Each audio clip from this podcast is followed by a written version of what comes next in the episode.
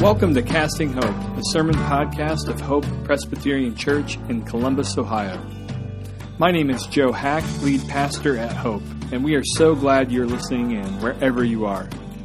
In this moment of social distancing, we hope that our audio and streaming resources meet you where you are at and help you stay connected to God and to His promises.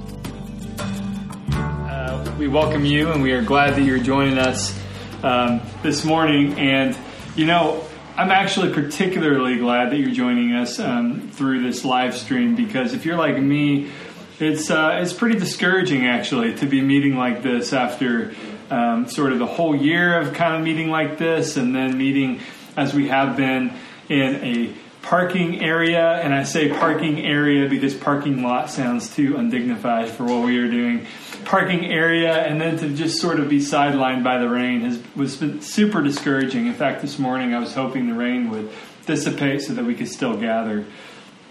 But as discouraged as I am about this, I'm encouraged to uh, sort of give you guys an update on our building search. As many of you know, and as we've been sort of walking with you guys over the past few months, uh, we have been uh, searching and, uh, and, and turning stones to find a place for us to gather, a suitable place for us to gather. And, um, and we, we are happy to announce that we are very close to, uh, to officializing a contract with a building that's on campus. It's called the 4 H building. It's right next to the Schottenstein Center at the corner, really at the intersection of Lane Avenue and 315. If you've ever been to the uh, Arboretum, uh, if you've ever been to the Arboretum or um, if you've ever been fishing at that pond in the 4-H area, you know the building we're talking about. And so we are just so excited about this. Um, as I said, we're just letting you in on the process. I wish I could say uh, signatures are on the page, but it's pretty much everything except that. And so we are confident that God is opening a door for us in this building. Uh, it's been our pursuit for quite a while now, and we see this as an answer to prayer. We see this as an answer of a long line of prayers, actually. As we've been saying over the over the past few months and casting vision for our church in 10 years' time, one of the key elements of our of our church vision is that we're not just a church near campus, but that we are a church for campus.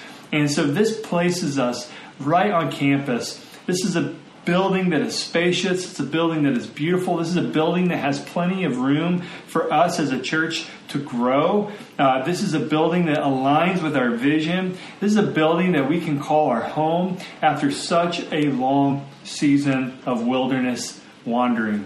So, in some respects, I'm super discouraged that we're on. Uh, uh, live stream and that you have to look at our living room one more time, but in another sense, uh, it's fitting it's fitting that we're sharing this now and that we're sharing it in this avenue because uh, we are excited uh, for what God has next for us. So I would just encourage you to pray. Pray that um, the final steps would indeed happen without a hitch, without a hiccup, that we indeed could uh, have this official. And our aim, and by all accounts, we will be able to do this as early as the first Sunday of August. So we just have to endure a few more Sundays in the heat outside.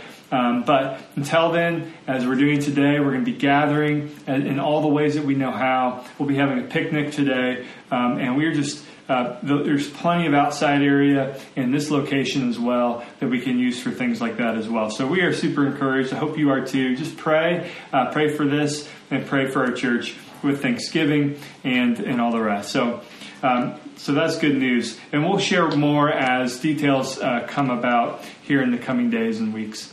Uh, at this time, though, I want to encourage you to open your Bibles along with me uh, to the book of Psalms. And in particular, the book of, in the book of Psalms, we'll look at Psalm 100 this morning.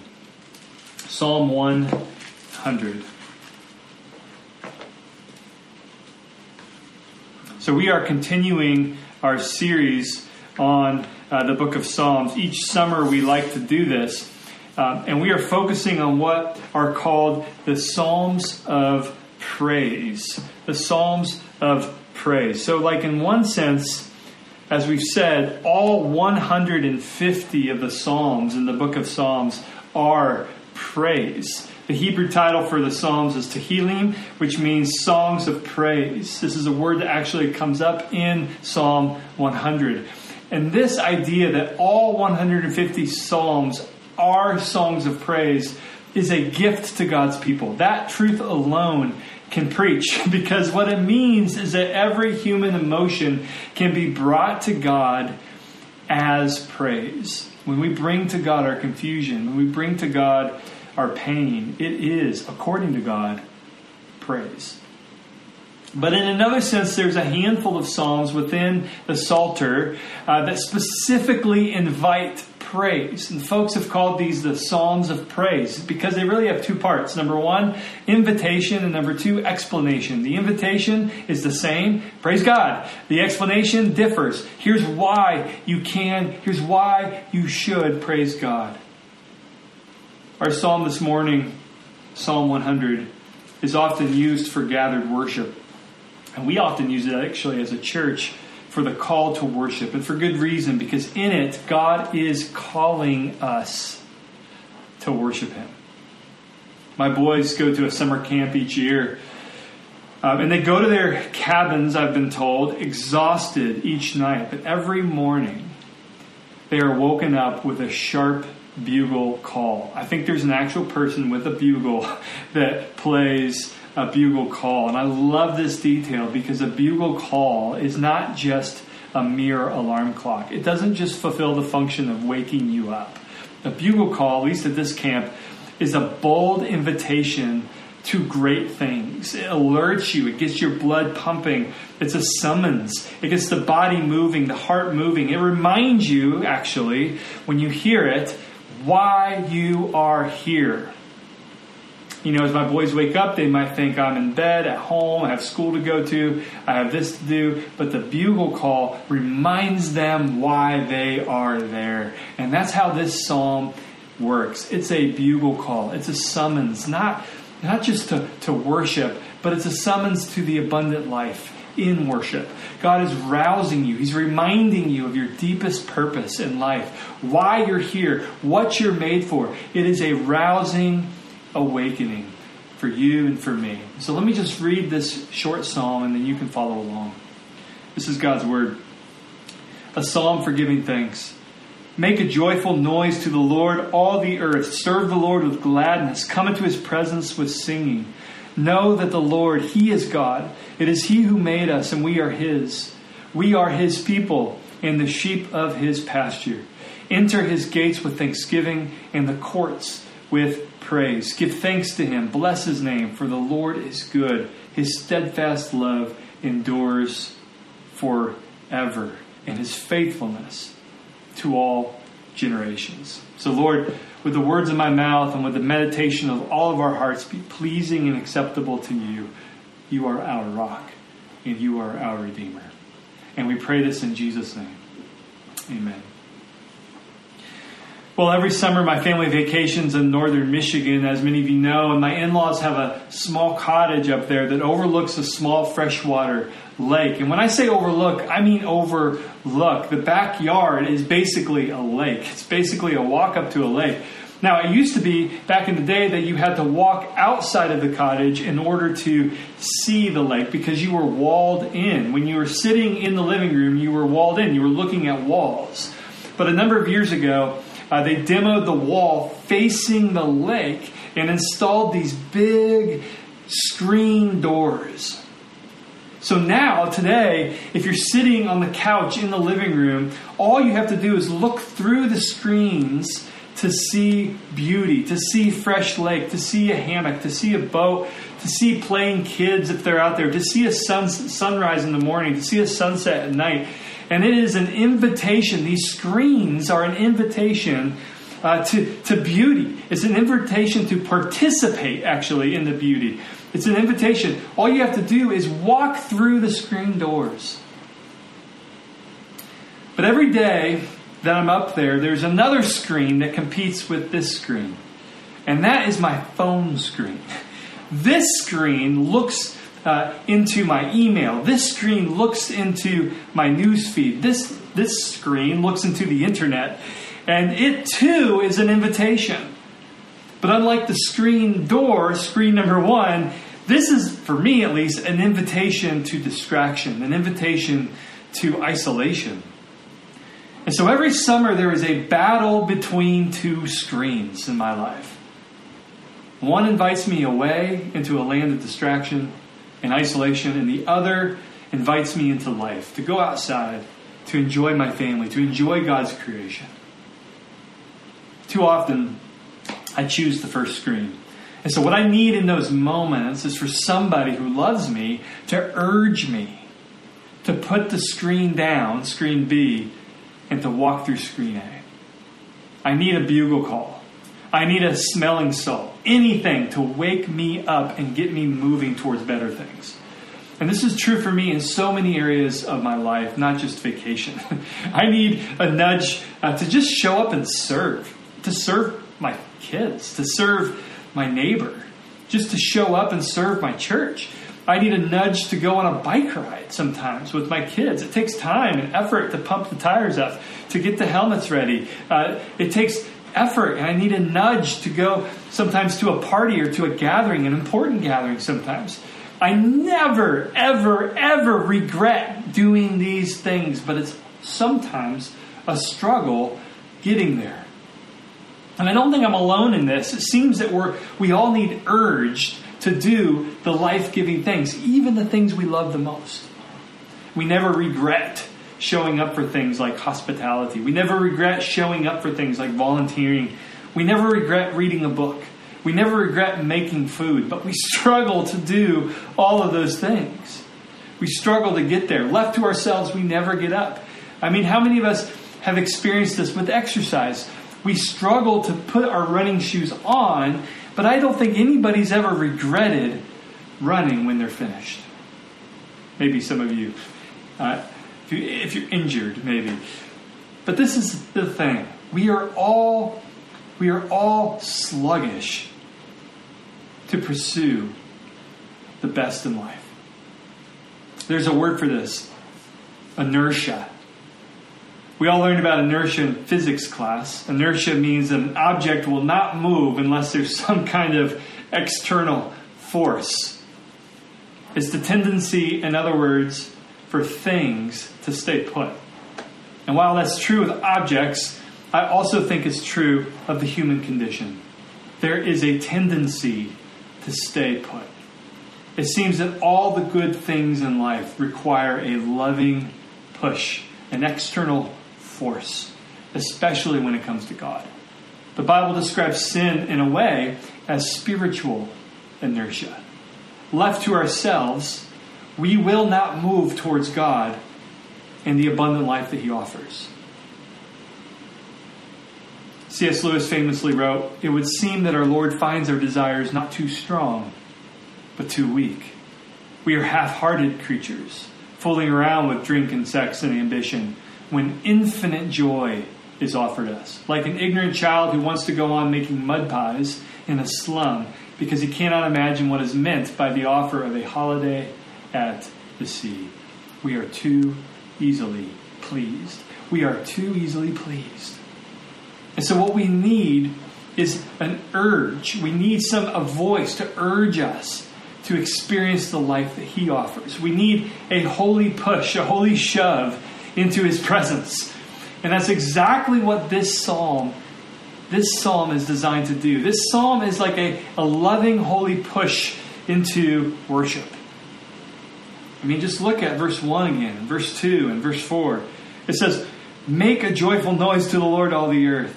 Serve the Lord with gladness. Come into his presence with singing. Verse 4 Enter his gates with thanksgiving and his courts with praise. Give thanks to him this is a urging. This is a uh, this is a, a, a push. Eugene Peterson paraphrases this psalm this way: "On your feet now, applaud God." One commentator writes, "The psalmist has done everything within the capacity of art to rivet attention beyond all else upon the name of God." Basically, this psalm is a bugle call. It is God is saying, "Wake up! Get yourself in my presence. Get yourself happy in me. Come to me. Bring all of who you are, all, all of who you are to me. That is what you are made for. This psalm urges us to come into his presence. It's like your mom or dad saying, Wake up, let's get to church. It's a summons when we are inert and we are staying put. And it's a summons in two very, very profound ways. And this psalm, this psalm urges us to come to God with all of our body and with all of our emotions. I want to talk about both this morning. First, with our body. Notice how this psalm invites us to do three things at the start in verses 1 and 2. To shout. I mean, our translation says, make a joyful noise. I love the NIV's translation, which says, which says basically, shout to the Lord. Shout to the Lord. We shout to the Lord.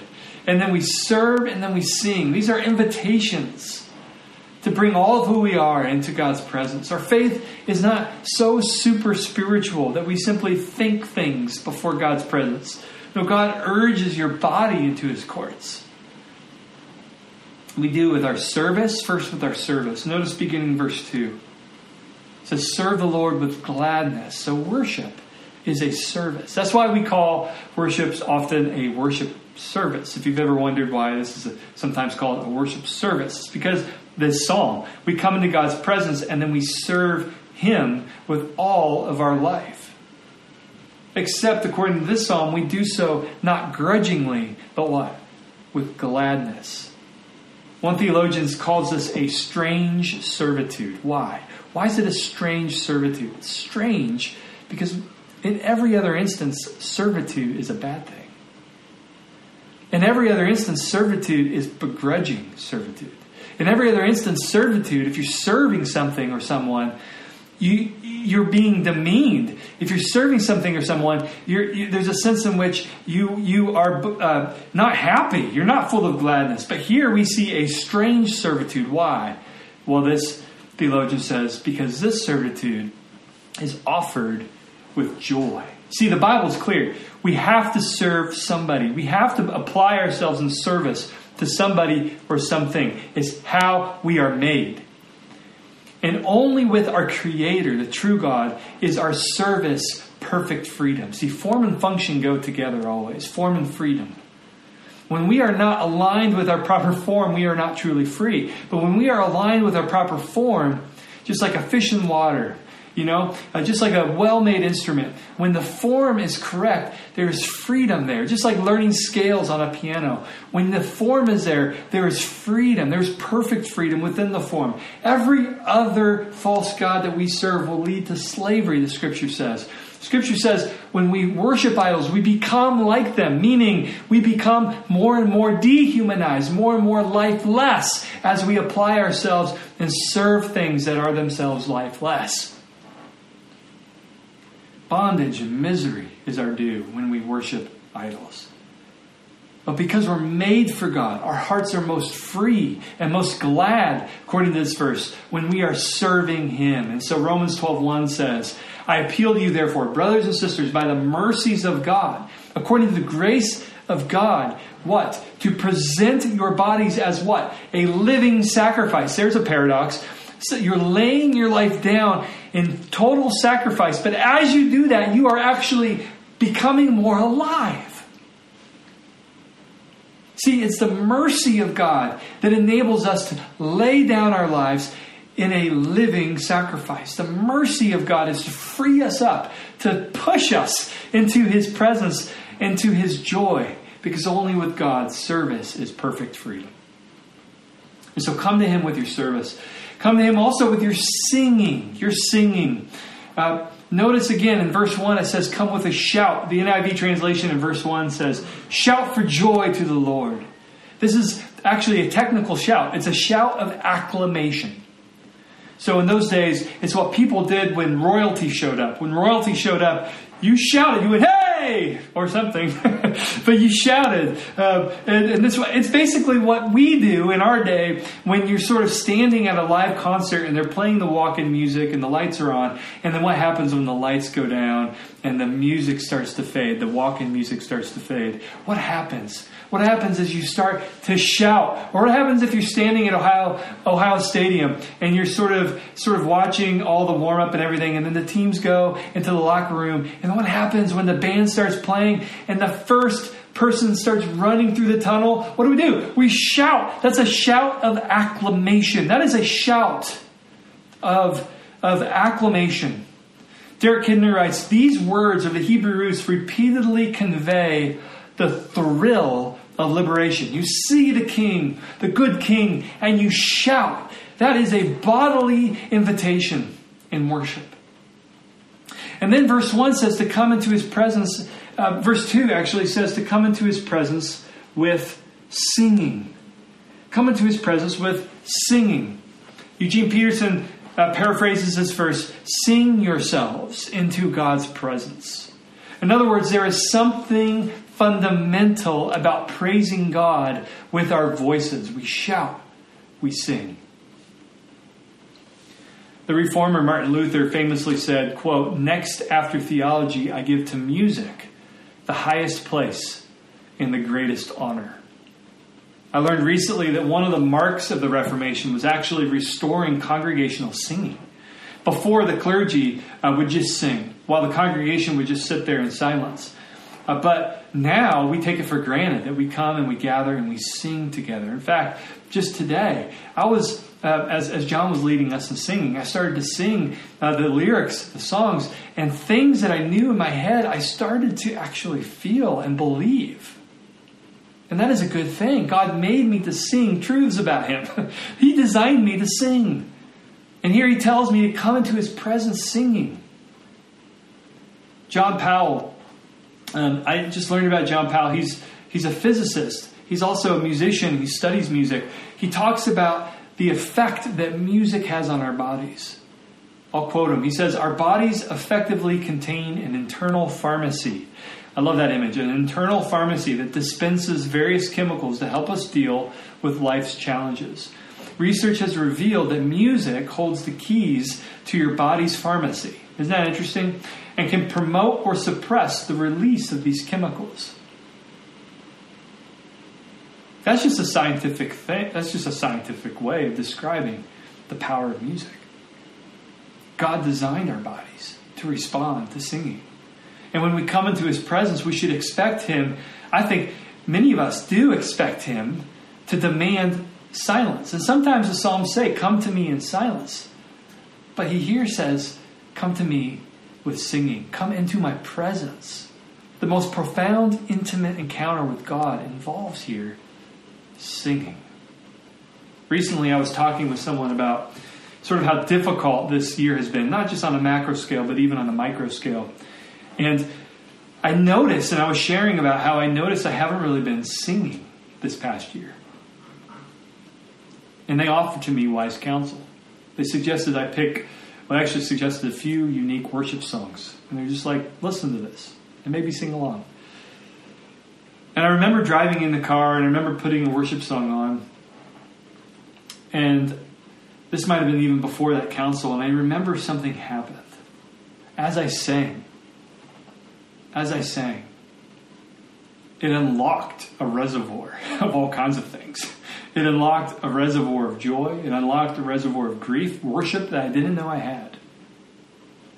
See, God designed me to come into His presence with singing. And so let me just encourage you to do the same. Sing yourself into God's presence. I'm so looking forward to gathering with you next Sunday. I'm so looking forward to gathering with you in our building so that I can hear your voices. Paul tells the Ephesians to sing songs not just to God, that's sort of implied, but he actually says to one another. He says in, ver- in chapter 5, verse 18, be filled with the Spirit. What does that look like? Verse 19, speaking to one another. One another. There's a horizontal singing going on here. With what? With psalms, hymns, and songs from the Spirit sing and make music from your heart to the Lord. So there is a vertical dimension of our singing as well as a horizontal dimension of our singing. And so we need to sing ourselves into His presence, and we need each other to sing ourselves, to sing with us in His presence. Let me encourage you to start your day singing. If you have a commute, sing worship songs in your car. Learn a new melody, maybe, or learn a worship song. You don't need to have earbuds this way. You can just hum it while at work, or even sing it internally and quietly while you're at work. And I think this this uh, summons to bring your whole body into His presence like this, with shouting, with singing, is is a summons to uh, a warning maybe to not be more spiritual than God is. That's somebody else's phrase. But God made our bodies, and so singing Him and and shouting to Him and serving Him with gladness in His presence is, is a good thing. We don't just sit and think thoughts about God. We shout. We sing. In fact, Zephaniah 3:17 says that God sings over us. So we must not be more spiritual than God. We have to sing. When we come into his presence, we are simply joining in to God's song. He beat you to it. So come with your bodies. But then also come with your heart or your emotions. Sometimes the Psalms tell us to bring our tears into his presence. So if you just were to look at Psalm 56, verse 8, you would see that. Psalm 56, verse 8 reads You have kept count of my tossings and put my tears in your bottle. Are they not in your book? And so that psalm invites our tears. One author points out that the Psalms also invite our silence. So if you were to look just in, for one example, you could look at Psalm 62, verse 1. Psalm 62, verse 1 says, For God alone my soul waits in silence. From him comes my salvation. Here, this psalm summons us to come into his presence with joy. But this isn't just some shallow, circumstantial joy. It is a, a, a unique joy. It is a joy that is unique to God's people. And I want to say it's two things it's God centered and it's gospel generated. It's God centered because it's centered on who God is. If you look again at our psalm and you look at verse 3, the anchoring to this joy is explicit. Know that the Lord, He is God. It is He who made us, and we are His. We are His people and the sheep of His pasture. I've said before, that is all you need to know in life. That small verse is all you need to know in life to be okay. That's it. Know the Lord, He is God, and know that you are His. You are His. We are the sheep of His pasture. We are in His care. That's all you need to know in life to be okay. Which means our joy that we bring into His presence is not joy in anything else except that. This is actually the beating heart of this psalm. God is God, and we are not, but we are His. And that is our deepest joy. And then it's a gospel generated joy.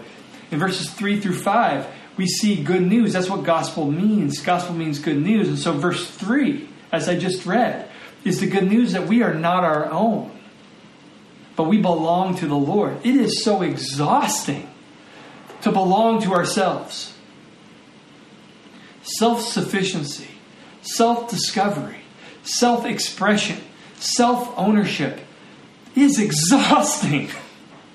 And it gets us nowhere. It generates, if anything, it generates pride on the one hand or despair, depending on the day. But there is rest when we simply see that we are the Lord's and He is a good shepherd to us. We do not belong to ourselves but we belong to the Lord. And then verse 4 and 5 is the good news that we are children of the King. This is language describing the throne room of God, where the King of the universe dwells. He says, though enter his gates with thanksgiving and his courts with praise. Give thanks to him and bless his name. Why? For the Lord is good and his steadfast love endures forever and his faithfulness to all generations. Pastor Tim Keller writes The only person who dares wake up a king, a king at 3 a.m. for a glass of water is a child. We have that kind of access. And when I read verses 3 through 4, that's what this is all about. The amazing access that God's people have to God. Remember, this is God's house we're talking about. Uh, there are other passages in the Bible that warn us about just barging into God's house. But instead, we are here treated like His children. We are invited to run around and explore in His house. To come with thanksgiving, to come with praise, to come with laughter and joy. In fact, verse 5 says that we have God's steadfast love and goodness. It's been pointed out that these two words show up in another psalm, Psalm 23, which many of you may be familiar with. And so let's just turn there for a moment. Psalm 23, verse 6. Says this about these two words Surely goodness and mercy shall follow me all the days of my life. And in our psalm, we see the goodness of God and we see the mercy, same word, the, the mercy of God. For he is good and his steadfast love endures forever. And I think when you put these things together, Derek Kidner writes, it suggests a steady kindness and a support that one can count on in the family or between firm friends. And he goes on with God, these qualities are not merely solid and dependable, but vigorous.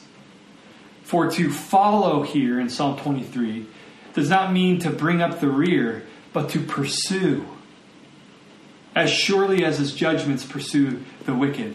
And so what we have here is when we stand in grace, when we stand in his in his covenant grace, what we have here is we have his steadfast love, which is forever, and we have his goodness, not just before us, but behind us, and not just following the rear, but chasing us, pursuing us. These we see this ultimately in the person of Jesus, don't we? Who not, not only knew Psalm 100 and Psalm 23, but who sang and not only sang the psalm, but actually lived it, fulfilled it, enfleshed it, embodied it. This psalm really points to Jesus because he is the shepherd. He's the one that you are united to. When you say, I belong to God, there's a sense in which that is true, fundamentally true, because you are, scriptures say, united to Jesus, the true shepherd, who pursued you as shepherd, even to his death. The shepherd became the sheep in that sense, so that you would have access into his house, so that you would have adoption, so that you would be counted a brother in his house, that you would be counted a son and a daughter of God the Father, so that you would, would have the Holy Spirit dwelling in you, so that you would indeed belong to God, and that nothing else could change that status forever, not anything past, not anything present, not anything future. That is the grace of God. That is the mercy of God. That is Him chasing you. And when you stray out of God's house, what is the promise here? The promise here is that His steadfast love endures forever and will chase you back home. And if you're out there right now and you feel like you've strayed from God's house and you want joy again, he is not just waiting for you, He's chasing you back home. He wants you. He is giving you a holy shove, maybe today, maybe this morning, to enter again with joy and thanksgiving into His presence, to come and to sing yourself back to His presence. This is the mercy of God. He wants you to have full joy. I mean, if sin can be described as spiritual inertia, then the salvation of Jesus can be described as a holy push into his presence and into joy, because joy can only come in him. He pushes all of you into his presence. He brings all of you into the truest form of joy. Now, this past week, my youngest son, I think, was missing out on some of the fun in the lake because he was afraid to get into the water. But he has no fear of water, and we know this because we've been at the pool all, all summer. But after trying to talk him into it, what I did is I gently placed him into the water. It was a loving nudge. And there was resistance from him, but then deep joy. God doesn't want you to just dip your toe into his presence. He brings all of you. He, he nudges all of you into the lake. And we are invited and summoned this morning to bring all of who you are into his presence. And so we'll have an opportunity actually to sing on the other side of this sermon. And we have an opportunity to sing. And as you sing, I want you to consider this psalm as not a barrier, sort of a barrier to, to get over. I need to have joy. I need to have gladness in order to sing this correctly. Instead, see it as a summons, see it as a bugle call to bring a shout, to bring a song into his presence.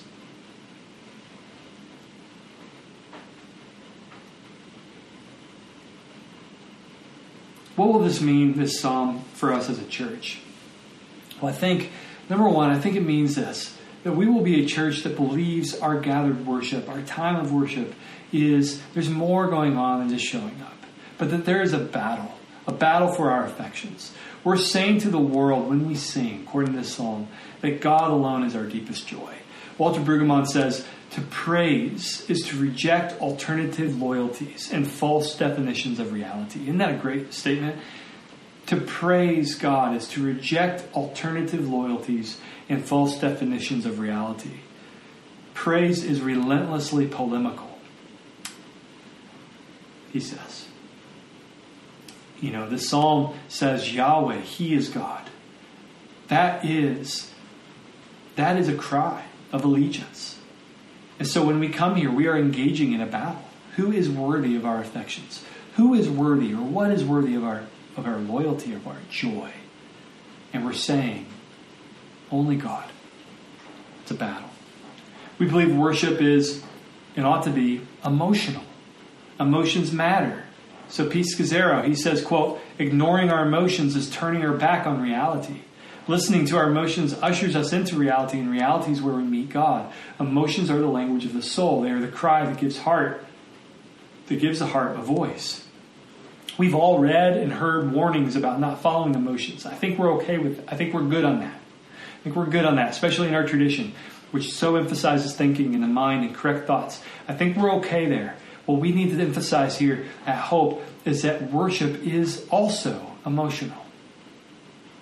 We bring our hearts to Him. We want our worship to be intellectually rigorous, but we must bring our emotions to the house of God. This psalm demands it. And that's what praise does. And then finally, we believe worship is life giving. We are most alive when we're serving God. Serving idols makes us less human. How we were made is to be singing and praising God. And so the most loving thing God does for us is to invite us to worship Him. And Jesus lived and died and was raised so that our deepest joy would be in the Lord. And so we, we are going to lean into this vision of Psalm 100 as a worshiping community. It's an antidote to spiritual inertia. We will take for granted that all of us, including me, will, left to ourselves, stay put, which is why we need the call to worship. We need Psalm 100, which says, Get up, get on your feet, shout, sing, serve.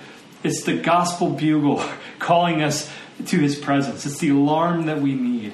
The posture of praise is the posture of life. And so, God, we do ask that you would awaken us. Allow this psalm and to other in other psalms and songs, spiritual songs, to be that smelling salt in our life, to summon us into your presence, Lord. So we do that now. We do that now. And it's in Jesus' name we pray this. Amen. Thanks for tuning in. For more information about our church and for more resources like this, visit our website at hopechurchcolumbus.org.